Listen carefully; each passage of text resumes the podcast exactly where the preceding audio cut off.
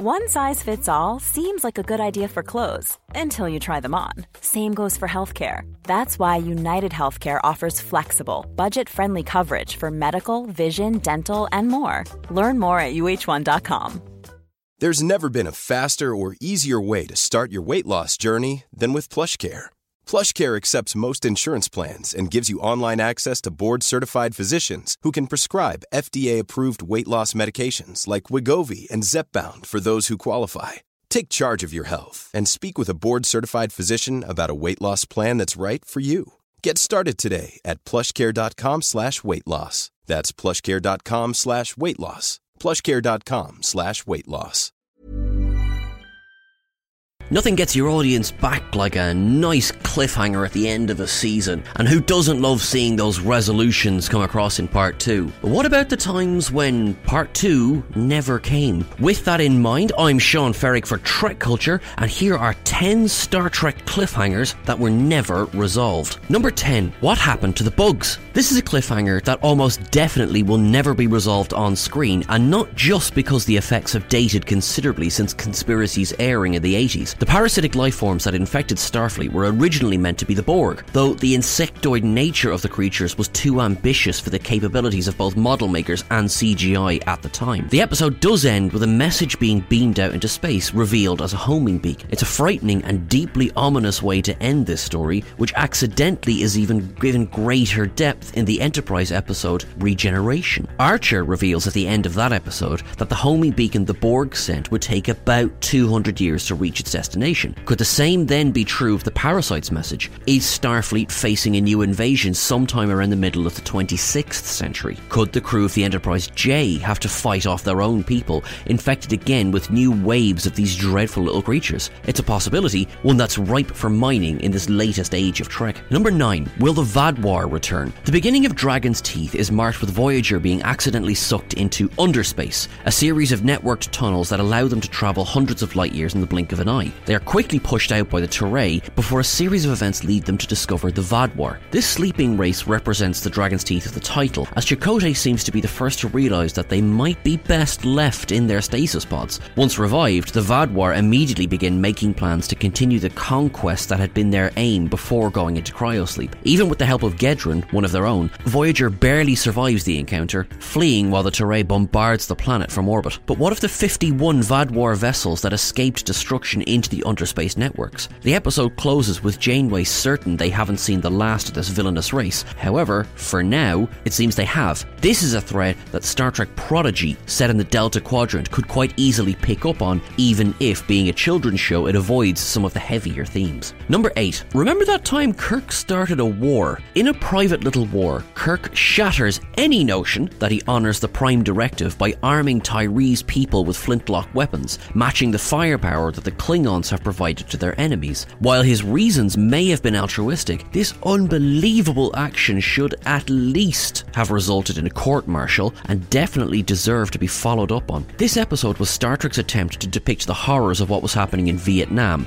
with the Federation standing in for the Americans while the Klingons represented the Chinese. Still, that doesn't excuse Kirk's actions at the episode's close. By arming Tyree, he may have evened the odds a little, but he's also dragged the Federation into a civil war, one that is never again mentioned on screen. This is something that required a mention going forward. While the Federation and the Klingon Empire would eventually become allies, what of the worlds that suffered in the middle? Planets such as Organia were able to take care of themselves, but the same could not be said here. This seemed to be headed to disaster only, with Kirk never bothering to check up on them. Number 7. Did Telek R'Mor ever deliver those messages? To date, this one has never received a definitive answer. It's assumed that R'Mor didn't deliver the messages from Voyager's crew as he passed away in 2367, four years before the ship departed Deep Space Nine. However, it's never been confirmed. Telek R'Mor was accidentally brought through time from the past to the future thanks to a micro wormhole in a transporter. Upon learning that he was from the past, Janeway gives him a copy of messages from each of the crew that they've written to their families and loved ones back home, with a request that he delay transmitting them to Starfleet until after their initial departure. So, did he do it? Clearly, he died before they go, yet Torres speculates that he could have left a will informing someone to send them on. They're never again mentioned, so it's probably a safe bet that this didn't happen. Happen, but in the world of Star Trek, absolutely anything is possible. So it can't be ruled out either. Reginald Barclay, in his haste to make two way communications with the Delta Quadrant, could simply have forgotten to tell them. One piece of evidence that suggests the messages weren't delivered is that Janeway's fiance, Mark, found someone else believing her to have died, though he could have been lying just to save face. It's up to the audience, that one. Number six. What happened to Juliana Tainer? Juliana Tainer was introduced in the seventh season episode of Star Trek The Next Generation. She had been, at one point, the wife of Dr. Noonien Soong, effectively making her Data's mother. However, the episode reveals that this Juliana is in fact an android copy, unaware of the true nature of her existence. At the episode's end, she's allowed to go on without knowing what she is. So, when the years pass, Data is killed on the scimitar, and the Tal Shiar causes a synth uprising on Mars, this effectively makes her one of the last known Soong type androids in existence. What happened to her? In her positronic brain, there are all of the tools needed for Riker and Troi to cure their son, Thad, from the illness that killed him. Did they ever try and reach out to her? For that matter, did Starfleet ever try to hunt her down now that her race was effectively labelled an enemy of the state? As long as positronic minds exist, there was a chance that the events on First Contact Day could have been repeated, so it's a fairly big gamble to leave her out there. If nothing else, Picard and several of the crew were aware of her nature. Did they hide it? Number 5. Did Kirk ever tell Starfleet about Sigma Iotia 2? In another case of Kirk simply not giving a toss about the Prime Directive, he is aware that McCoy accidentally left his communicator behind on Sigma Iotia 2. The planet was effectively a colony of 1920s style malls and gangsters, with cars and Tommy guns to boot. The communicator could revolutionize their technology, advancing their civilization decades overnight. Well, we sure hope they don't try and co opt it into a weapon then, don't we? It's fairly obvious that Kirk didn't inform Starfleet of this little snafu, as he jokes at the episode's close that it would be interesting to see what the planet managed to do in 100 years. Compare this to the Enterprise episode, The Communicator, which seems to be a direct apology for Kirk's actions. Reed leaves his communicator behind on a pre warp world, so Archer moves heaven and earth to get it back so as not to pollute their development. Oh, Kirk. Sigma Iotia 2 is never seen again in Star Trek. It's entirely possible that some technological genius found the device, reverse engineered some of the tech, and ended up with an atom bomb. Perhaps this is pessimistic, but it really is something that should be checked. Number 4. Is Khan still sleeping? To paraphrase Ambassador Spock, Khan Noonien Singh is the most dangerous foe that he and the Enterprise ever encountered on their travels. The close of Star Trek Into Darkness sees him confined to a stasis chamber along with the rest of his crew. Has the supervillain been left in the deep freeze forever? Admiral Marcus, while deeply misguided, had a point when he reckoned that Khan's knowledge could give Starfleet a tactical advantage in the quadrant.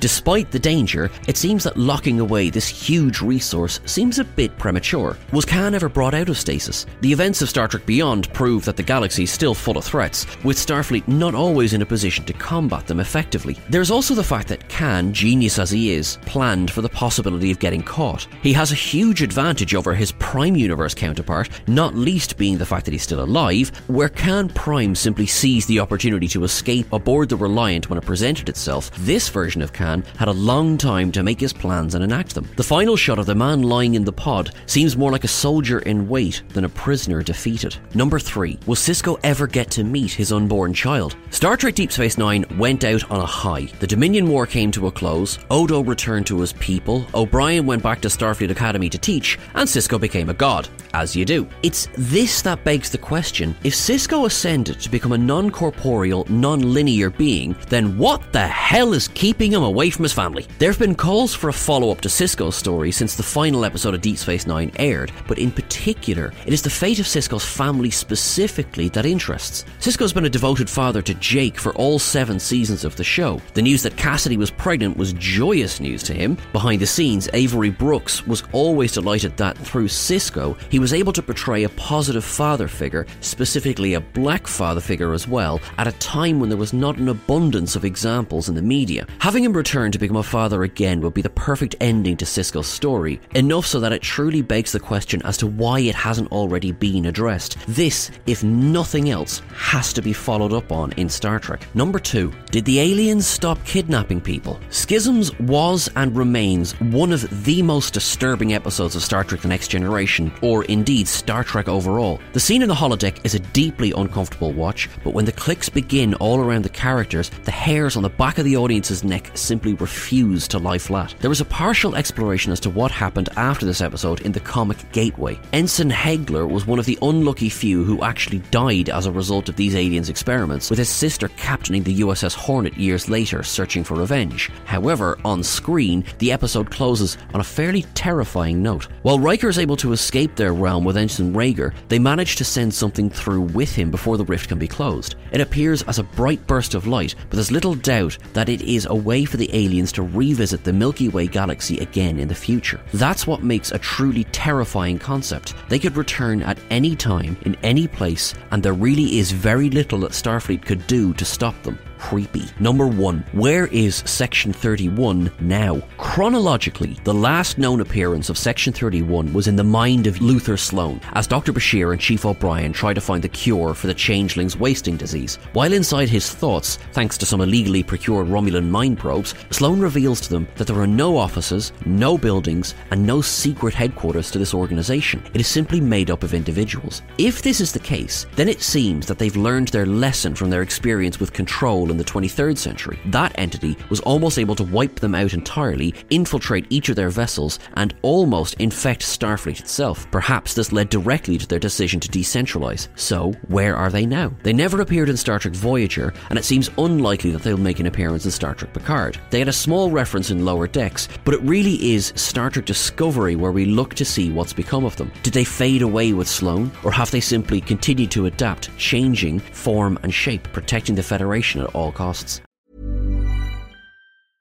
Even when we're on a budget, we still deserve nice things.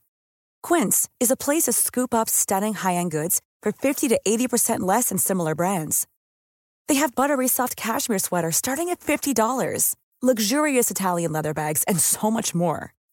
Plus, Quince only works with factories that use safe, ethical, and responsible manufacturing. Get the high-end goods you'll love without the high price tag with Quince.